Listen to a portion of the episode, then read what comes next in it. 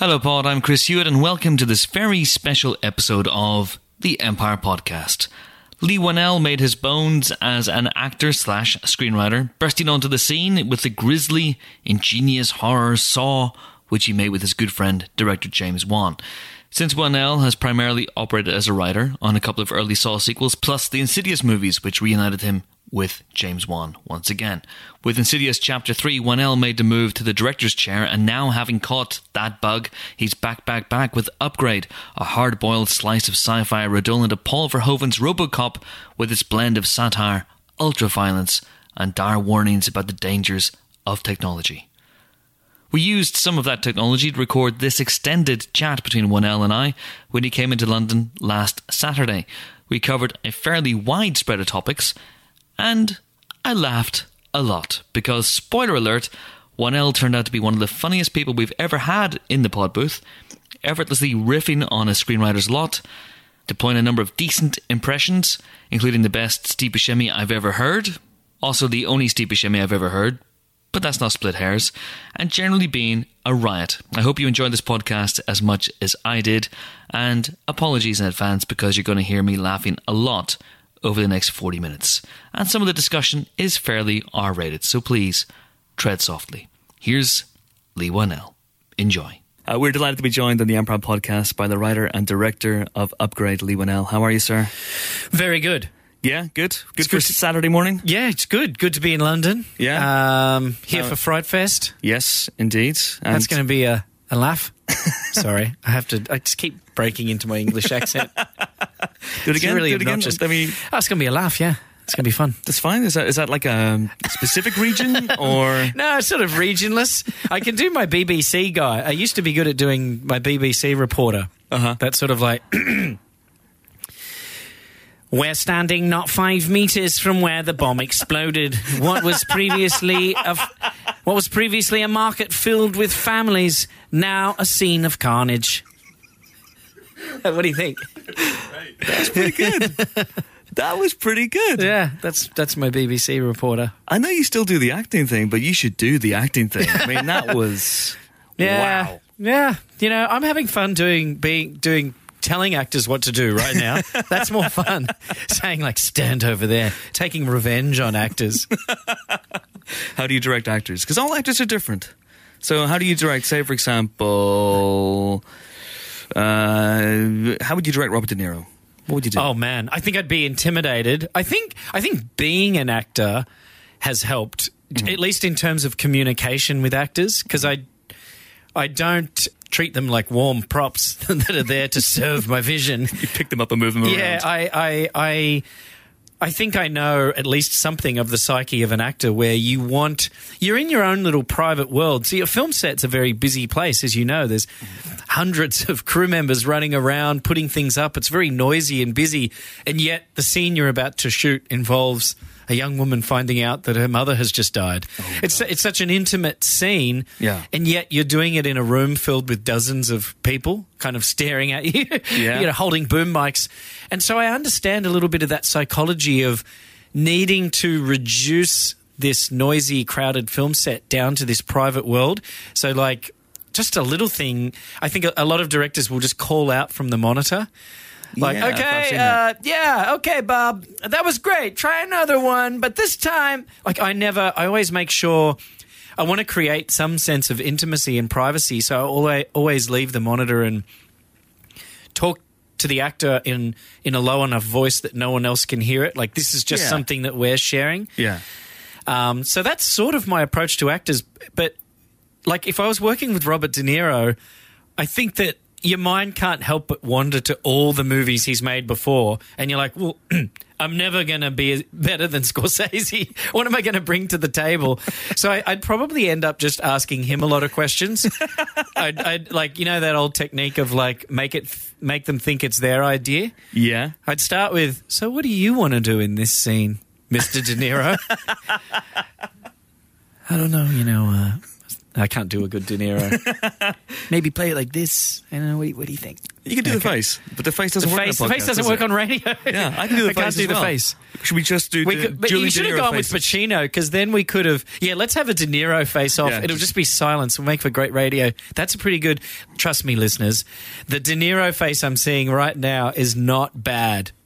I'm not going to say it's awesome. Come on, man. No, I just. I have to be realistic, otherwise the listeners who can't see it won't believe it. Yeah, this is true. If we were going to do voices, I tell you who I can. See, I already did this on my for Insidious three. I came to London for the press tour, and I think Right. I already trotted out this impression. Okay, go on. But uh, I, I think I can do a pretty good Steve Buscemi. Oh, I've never heard of Steve Buscemi. Go. Okay, Yeah, let me uh, clear my yeah. throat. I've just got to.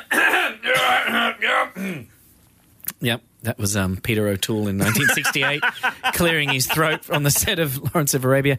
Um, okay. You haven't said one fucking word, man. Whole time we've been driving. I've been talking. You haven't said one fucking word. Total fucking silence. Two can play at that game. I'm not saying nothing. See, that's not bad for Buscemi. Holy shit. That's amazing. You know what this is?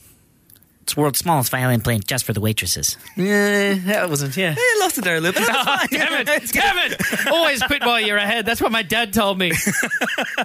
quit right when you're winning. Oh man, but that's amazing. For a split second there, I thought, you know, because Steve Buscemi sound alikes is a very lucrative market. It's lucrative. I know. For a split second there, you were like, oh, if only I was interviewing Steve Buscemi. He'd have so many interesting stories. And not this dude who made those Saw movies. Nonsense. I'm delighted to be interviewing. Delighted. I mean, just I just quickly Google you to just remember who Yeah, you are. exactly. Lee Wayno. Lee Wayno. Delighted to be with you, Mr. Wan. Uh, So is, um, that you were James- Malaysian. Is James Wan coming? Is he? Yeah, yeah, exactly. Uh, can I just have a word with you, Alex? Um, yeah, I thought that James Wan was going to be here as well. Aren't they a package deal? Um, yeah, we're not a package deal anymore. We were. Yeah. If you got us from sort of 2004 through to 2012, Uh-huh. you know, if you bought one, you got the other. I, I read But you were now- actually glued together at one point for a Yeah, period of we were years. separated by, which was interesting that he's Malaysian and I'm Australian, world first mixed race Siamese twins. But uh, but yeah, he's gone off into like tentpole movie world now. Yeah, He hangs out with Aquaman and yeah, things like that. doing all that sort of stuff. I mean, I, yeah, obviously we're focused on you, but can you get him on the phone? Can you? Can you, uh, can you we could, we could. Can you I actually, I actually did a, a a very tiny role in Aquaman. Like James said, yeah, come down and do Yeah, a you're in the cameo.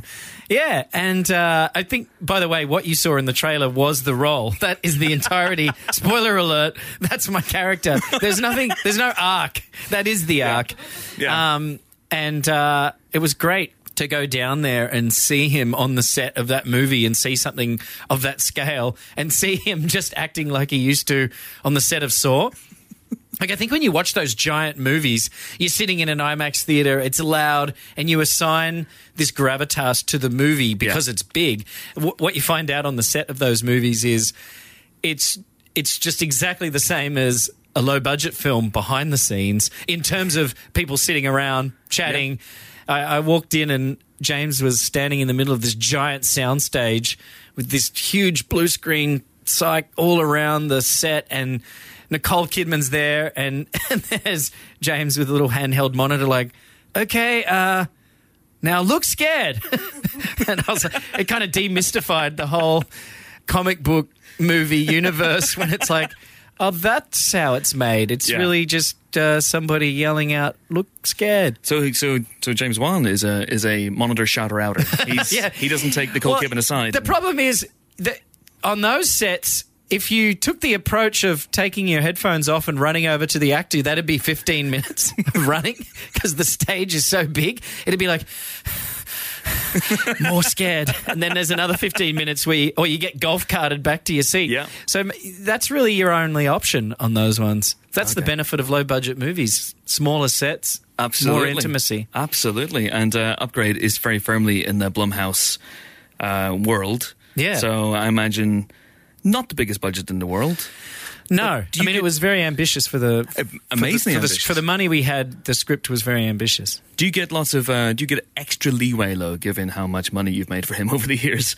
That he goes because he has this thing where he goes five million dollars for first-time filmmakers. Uh, and for first time, uh, first time efforts in a franchise, or for, for a movie that may lead to a franchise, it's about five million dollars. But he'll go up for sequels or for something that has a little bit. Yeah, like he, he and not much not much further up. By the way, it's like five point one. Yeah, yeah, exactly, exactly.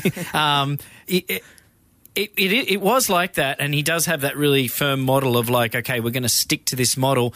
And this movie was a bit outside that box. I think it took a while for him to wrap his head around it because he's reading the script and he's reading about car chases and fight scenes, and he's trying to put that in the box of what he usually does. Yeah.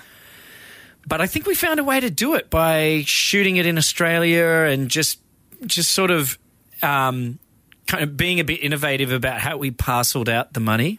Okay. But it was definitely a difficult film to to do. You know, um, so all, all movies are difficult. But if you're shooting a haunted house movie that's all set in one house, there's a certain manageable Yeah. scale to that that that feels it's not daunting when somebody tells you you have 25 days to shoot the movie it, it it doesn't you don't pass out from shock because you're like well it's all set in one house surely i can do it Yeah. whereas when somebody told me that this movie had to be shot in in 30 days i i did come close to passing out it just seems like a mountain that you're going to have to climb over Yeah. like um but the creative freedom is the thing that I treasure about it. That's Yeah. the that's the best thing. So, did you write this knowing it was going to be a Blumhouse movie, or had was this a script you've had for a while, and then did you have to pare it back once uh, Jason Blum and Blumhouse went, "Yes, okay, this is what we're doing"? Yeah, it was the latter. It was a film I'd written a few years ago. I actually wrote it shortly after the first Insidious movie, and I didn't write it for myself to direct. You know, at that stage, I hadn't directed a film, and I certainly wouldn't have thought of this movie as a good debut. Would have the high high degree of difficulty. So.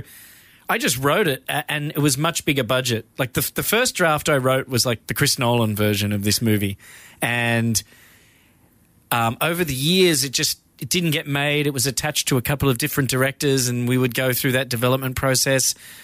And it was sort of l- limping along. And then I directed a film. Mm. I directed the third Insidious movie, and mm. I really got the bug and loved directing. And as soon as I was finished with Insidious 3, I couldn't wait to get started on another film, and that was a script that I had finished. Unfortunately, it was attached to someone else, mm-hmm. so I just asked for it back. And that was the point at which we really started scaling it down. Like, once I became the director, um, it was a thing of like, okay, can we fit this into the Blumhouse $5 million model? And so I had to do a couple of brutal machete drafts where you like don't go in there with a scalpel, you just take out the machete like Indiana Jones Yes. hacking through the jungle. And you, I just started cutting cutting things. I, I wasn't so much cutting scenes out of the film as I was scaling the film down. Yeah. Um, so, for instance, a line in the script that I had written, like um, Gray walks into the room, 10 guys rush at him, and he immediately starts going to work in a fast and furious ninja like robotic motion. I, I, would, I would rewrite that and be like, Gray walks into the room. Two guys rush at him, and then I would, and then I would think for a minute and go back and be like, Gray walks into the room. One formidable opponent faces him, and he quickly fells that opponent with one hit to the chest. and, and so, and then, and then, of course, you have a chat to the producers, and you're like, Gray walks into the room. It's empty. The fear of his skills has clearly made the bad guys leave early. there is a there is an open window where one of them has escaped. Gray looks out the window. Yeah, you better run, he says. And then and then and then you know still not finished. Then you have another production meeting and you're like Gr- there is no room. Gray walks past the room. And into his car. Like it's it's like so it's really it's car? really yeah exactly yeah exactly. Gray walks home. Cars are much too expensive. Uh, so it, it, it, it, if you take that approach to the whole script, Yeah. you can eventually shoehorn it into the five million dollar box. That's amazing. Because uh, one thing, because it's it's a real hardcore sci-fi upgrade, which I loved about it. Uh, but uh, you you I think you also have this lovely thing where there's lots of windowless rooms. Like Gray lives in a house that has no windows. Yeah. The cars that people drive have no windows, so you can get around certain things uh, that way. And Definitely, yeah. It, it's it's like a mixture of practicality on the set, like well, you know, windows are expensive, and then but mixing that in with actual thematic concerns in the film, like in Gray's house, for instance, they recreated nature uh-huh. rather Yeah. than having a window looking out onto a garden. They just build the garden in the house. It was like technology. It was like nature had come indoors due to technology. And that and that's what production design wise, that's what we wanted the film to reflect. We wanted the technology to mimic nature. Mm-hmm. I mean, the mm-hmm. movie is about a computer chip in a guy's body, so we wanted all the other technology in the film to second that theme. Um, you know, there's this interesting thing they do in LA where they have phone towers, mobile phone towers, built to look like palm trees. really, And you're looking at it like, uh, that's not fooling anyone. like, why? Is there really someone who's like, aren't these trees lovely? I, I really do think that in the future, technology will be trying to integrate itself into nature. Yeah. So you'll have trees that are um, have technology built into them. I, I, I feel like that's that was that was that's my theory. I may be proven horribly wrong, but I think that you know a lot of movies we've seen set in the quote unquote future, they really um, are very uh, upfront and garish about technology. Like technology announces itself because visually that's the most interesting thing when you're watching Blade Runner. It's interesting to see these airships flying along with hologram advertisements. It's all very visual. Whereas um, for this movie, the production designer Felicity Abbott, she and I had a lot of conversations about technology trying to be hidden, not not Okay. trying to announce itself. So, like, you have a rock in your house that looks like a rock, but it's actually a speaker, Yeah. or a Wi-Fi um, extender. yeah, yeah. Um, if if you have a speaker in your house that looks like a metal speaker, it's it's it's it's it's announcing itself. It's saying like I'm a piece of tech that you have to have sitting in the corner. Whereas if it could look like a rock, if it could look like a garden, it could it would serve two Yeah, yeah, yeah, purposes. Do you know what I mean? Yeah, of course. Anyway, that was sort of the thought about it. Yeah. Are you a, a technophobe yourself? Do you, do you feel like technology is going to kill us all? I wouldn't say I'm a technophobe. I, I'm not committed enough to do that kind of Unabomber thing of like move to the log cabin and Okay. grow my, grow my own vegetables and write on a typewriter. Where, where are you standing on the grey on the grey scale? Um, on the grey scale, I'm I'm I'm that terrible person who has a phone and and like has a Twitter account, but spends all my time complaining about it. So at least at least with the luddite, you know, like my brother won't. He has a phone, but he has a what you would call a dumb phone. Like it's this prehistoric little piece of it. plastic.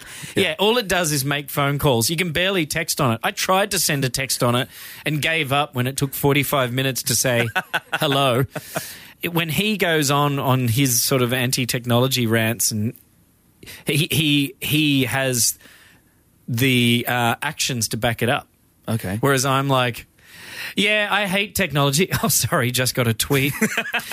so I- I'm the worst of all worlds. Yeah. But I, I sort of, I'm worried about. I think tech is amazing and it's it's going to benefit society in a lot of ways, especially medical technology. I mean, I'm hoping that in 20, 30, 40 years' time.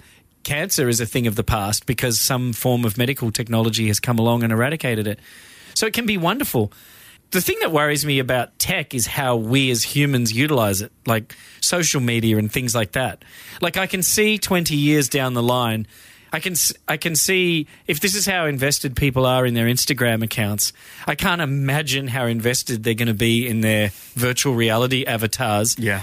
The the, the good looking version of them that exists in you know, Otherworld or whatever crazy platform. Like it's it's I can sort of see. I just I don't know. I, I just I hate how much of themselves people invest in their in these online avatars of themselves. Mm-hmm. Like people spend so much time curating their Instagram account or their Facebook account to make it seem as if they're living this perfect life.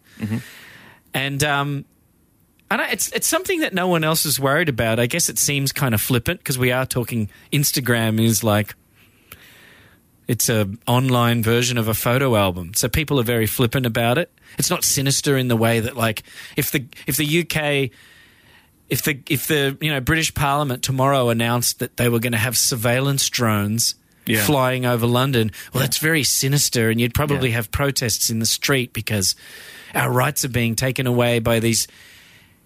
But if you bring up Instagram, people just roll their eyes. They're like, "Oh, Yeah. who cares? Let people have fun." Why? I don't think it's fun. I think it's breeding a really toxic brand of narcissism in people. Not everybody, but I live in Los Angeles, and I can my imagine. God, You have to. you have to sit there at restaurants and like your meal is ruined because you you're straining really hard to hold back the vomit while you watch the girl at the next table go.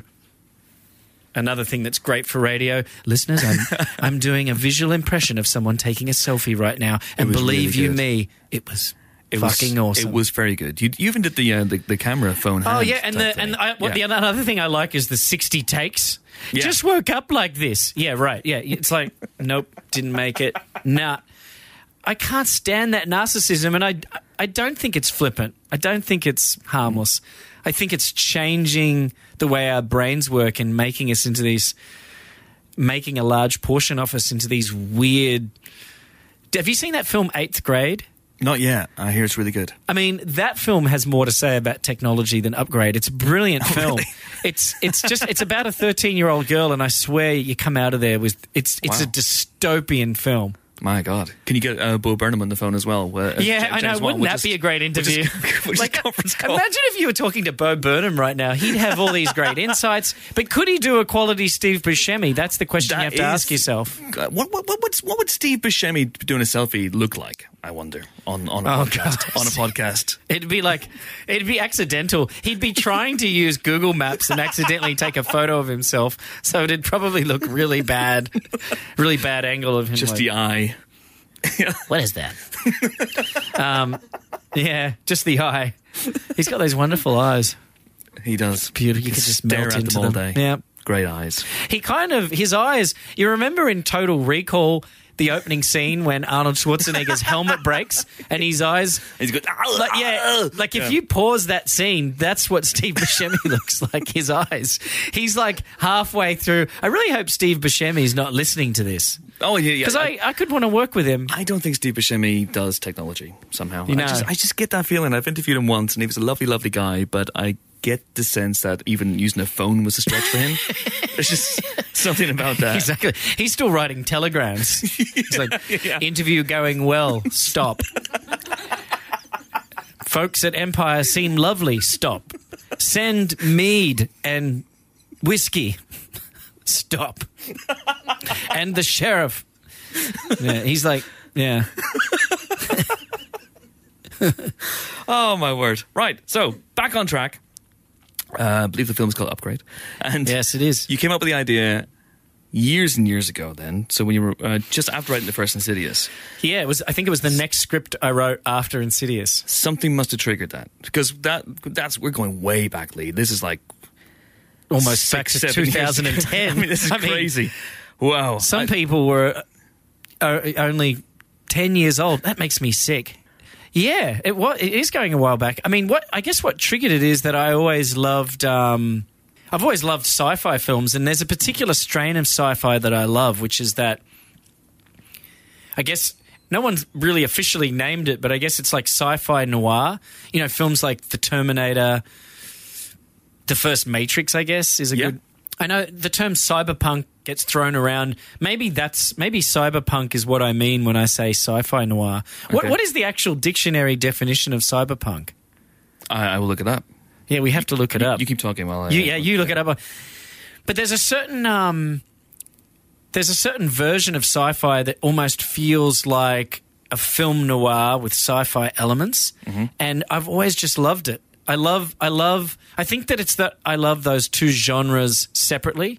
I love film noir and detective stories. I love, I love old film noir, like you know Humphrey Bogart films from the '40s, and I also love modern noir, like you know Blood Simple and Brick and and stuff like that. And and and I love sci-fi, and I I just think there's something for me. There's something great that happens when you combine those two genres. Um, because one is so old school. I think I think the tenets of film noir it's it's based in that sort of 1930s 1940s like gumshoe thing. It's such an old world mentality. So maybe something intriguing happens. It's like chemistry, you know, you throw the wrong thing in there and it just fizzes up. Like I think when you when you marry when you marry that gumshoe thing to science fiction, Yeah. something interesting happens, in my opinion. And um, Uh, so I, I always wanted to make that film, and I think Upgrade was me just saying, okay, I've got to get this out of my system, or it's, you know, that's all screenwriting is really is like getting the movies out of your system that you would like to see. How quickly did you write the script initially? The first draft wasn't too bad. It was probably a couple of months, but the the actual process of writing the movie through all the drafts from first draft to shooting the movie was about 7 years. Wow. So it was a long time. I would go off and do other things and then I would come back to it and kind of re-examine it and it was always attached to other directors, so I was actually taking notes from other directors. At one stage, the Spierig brothers were attached. Oh, really? Okay. Australian directors Yeah. and, and friends of mine, and they were giving me all their notes. They were like, "We think it should be more like this, that," and they had some great ideas that I, some thoughts that I kept in the script, and then other things. But it, it is interesting to do someone else's version of a script because when it when it when it came back to me, um, you realize that the stuff you love was the stuff from the first draft. That's why you wrote it. And you, in a way, when you're only the screenwriter on a film and you're serving a director, it's like a slow. Sometimes it can be a slow death where you you're told to kill the things you love, Yeah. and but you, but you don't have an option because the director's the boss. So when the director tells you, "Oh, the scene with the baby has to go," mm-hmm. Privately you're like, "Oh, I love the scene with the baby," but publicly you're like, "Great idea." Yeah. Always hated that baby scene. Don't know why I wrote it. yeah, don't know why I wrote it. Idiot! Start punching yourself. Stupid, stupid idiot. Um, it's a lot of self hatred with screenwriters. Um, but then when when you're the boss, when you are both boss and screenwriter, you're like, well, I really like the baby scene. Guess what, shitheads? It's going back in. there was no baby scene in the spirit. Yeah, I'm gonna disclaimer like there was no baby scene. The Spierig brothers never told him to get rid of it. That's my little American drug commercial disclaimer. Lipitor may to- cause tongue cancer and other illnesses. Um, um, but you know what I mean? Like, so you, you, you're pleasing yourself. And I really like that. There's something good about being a writer director because when you write a film, you direct a film. You just don't direct it for real. You direct it in your head. And you, you, you, what I, I watch the movie when I'm writing it. Yeah. And it's very different to writing a novel because a novel is written to be read, a, a screenplay is written to be seen. So when I write a scene, I am watching that scene in a theater. Mm-hmm. And sometimes when you hand the script off to a director, they make a different scene. Yes. and, and and you're sitting there in the theater watching the actual movie and it's not the same movie Yeah. that you were watching and and sometimes that can be an improvement like oh wow I never would have thought of that Uh-huh. thank god this guy came along who was smarter than I am and and sometimes it can be painful and you're like oh god if only um, I've, I've experienced both I can imagine, yeah. like James Wan, he he often did things that I thought were so great, and he took what I had written and he would improve on it. But an interesting thing happens when you're doing both roles because you get to bring the movie in your head to life. And I think so. I think going forward, I don't know if I could direct someone else's script. I'd always want to make my own stuff. yeah, absolutely. And tell, then tell yourself to cut the baby scene. Yeah, exactly. Have an argument with Cut yourself. that baby and- scene. You know, when you do have that argument with yourself, is in editing. Oh, yeah. So you get in the edit room, you, you have all these delusions of grandeur about what a masterpiece you're making, and then you get into the edit room and you just become ruthless.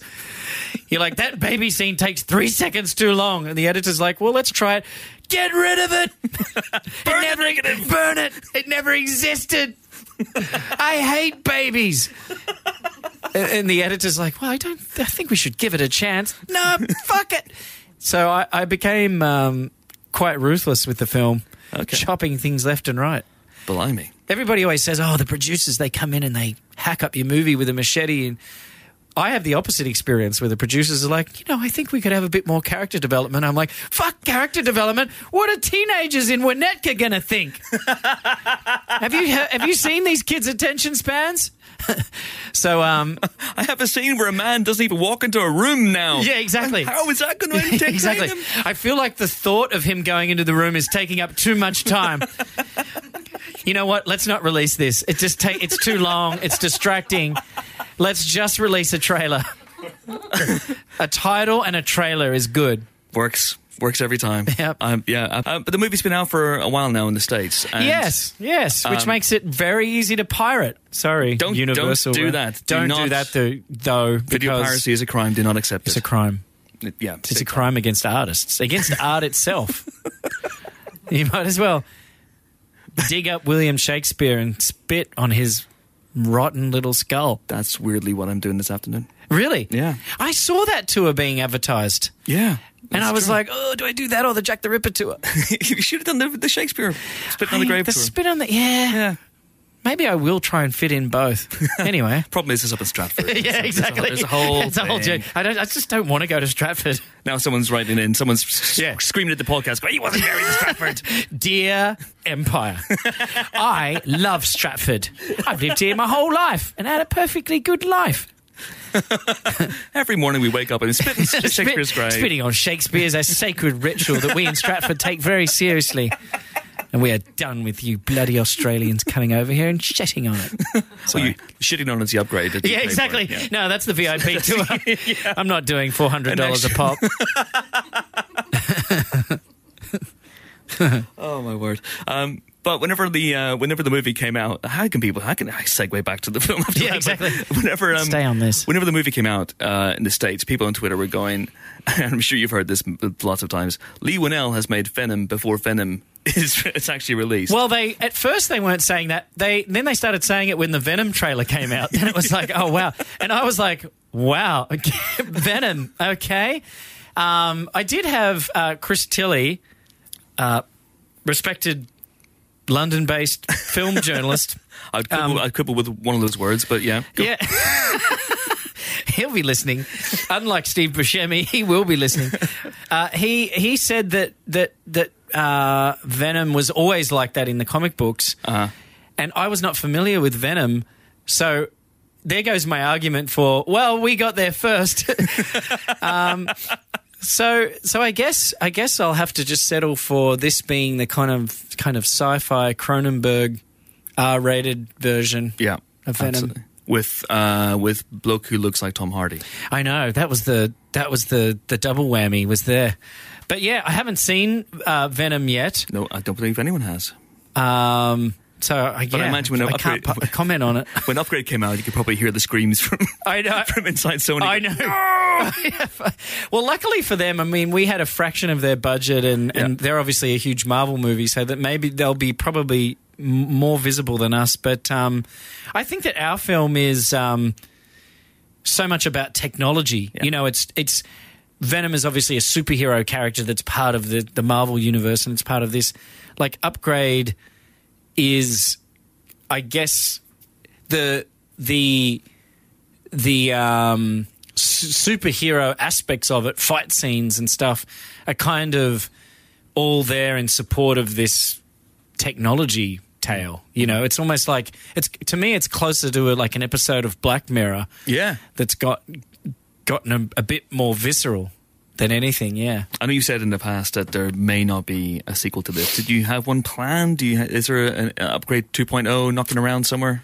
No, I mean I never plan sequels while I'm writing films. I'm I'm not very good at multitasking for a start. I'm always writing it and just thinking this is hard enough just to mm. do this. And also, I'm too superstitious to start planning sequels. I feel like you are taunting the movie gods if you start outlining your sequel plans. The the movie gods who are very much. Uh, who have very much come to believe in after being on movie sets when you're one, when you're wondering about whether it's going to rain on your perfect outdoor shot. Um, I feel like as soon as they they hear those plans for the sequel, they're going to be like, "Oh, really? You think so?" Sorry about that. Yeah. Um, so I try to even with Saw, which obviously they made about twenty four sequels to that film. James Wan and I, when we made that film, we only thought of that as a standalone movie. We thought it was really final, like the door shuts, cut to black, movie over, see you later, go on to the next movie. It was the producers who had other ideas, and um, I, I wrote two of the sequels, and when I was writing them, I really felt like I was kind of tacking more story onto the end of a story. Do you know what I mean? It would be like it would be like um, you know, uh, saying, and then Snow White woke up after the handsome prince, prince killed her, uh, kissed her, I should say, and then Well, that's a different take. different different tale, and they all lived happily ever after. And then Snow White was at the local market, and this guy said to her that he uh, had some magic beans, and they, you know, like it's like, wait, the story ended. like, um, so to to me, sometimes sequels can feel very inorganic like that, that driven driven more by finance. So with with upgrade, um, I definitely feel like It's a one and done. that's the one and Yeah. yeah. one and over. That was It's a a- long answer to that question. I could have just answer. said like no. Kept it short. Thank God you didn't. Otherwise, we'd have been. I would have given you the, the Billy. Bob Thornton interview. I live in fear of having the Billy have Bob you have you seen that interview online? I have. For the, I think it's a Canadian TV station. It's or- Canadian. I think it's a Canadian music station. right? Like a radio show. Yeah. And Oh I- uh, man, that would be painful. Really, I'm fascinated by people who can do that. Like Or just not react well. in, Or- like interview subjects who have the temperament and indeed confidence to be shitty. Like, well, I guess there's some famous, con- famously cantankerous Mm-hmm. interview subjects. Like, I hear that um, Van Morrison's not much fun. I, I've I've seen Van Morrison in concert, yeah, and he was not that much of a laugher. No, Well, in concerts, one thing, but like, have you ever seen him be interviewed? no, but I've heard bad things. Yeah. Oh yeah, yeah. I hear that Tommy Lee Jones is is not fun. But I kind of want to do Tommy Lee Jones one day because Well, he's a I- brilliant actor, but yeah, but he's amazing. So much to talk about, but um, you know, you want to be the guy to break them down, don't you? I did. I used to work on a TV show in the mid '90s uh, when I was nine. Uh, no, I was older than that, uh, and uh, I was the movie guy on this TV show Recovery, and so I got to interview all the movie people. And I remember interviewing uh, Christopher Guest, who, and he was out in Australia. He was in Australia promoting Best in Show, I think and uh, it was like a package deal. It was like three of them on the couch. It was like him and Harry Shearer, and of course I love Spinal Tap, and I'm Yeah. such a fan of those guys. I was excited to be interviewing them, but that's the only interview I can recall that was really like pulling teeth. I remember at one stage. I said, um, "So you've done all these different subjects. You've done music, and you know, you now you've done dog shows, and you've done amateur theatre. Would you ever consider doing a mockumentary about politics?" You know, with inside the crazy American political scene. And he was like,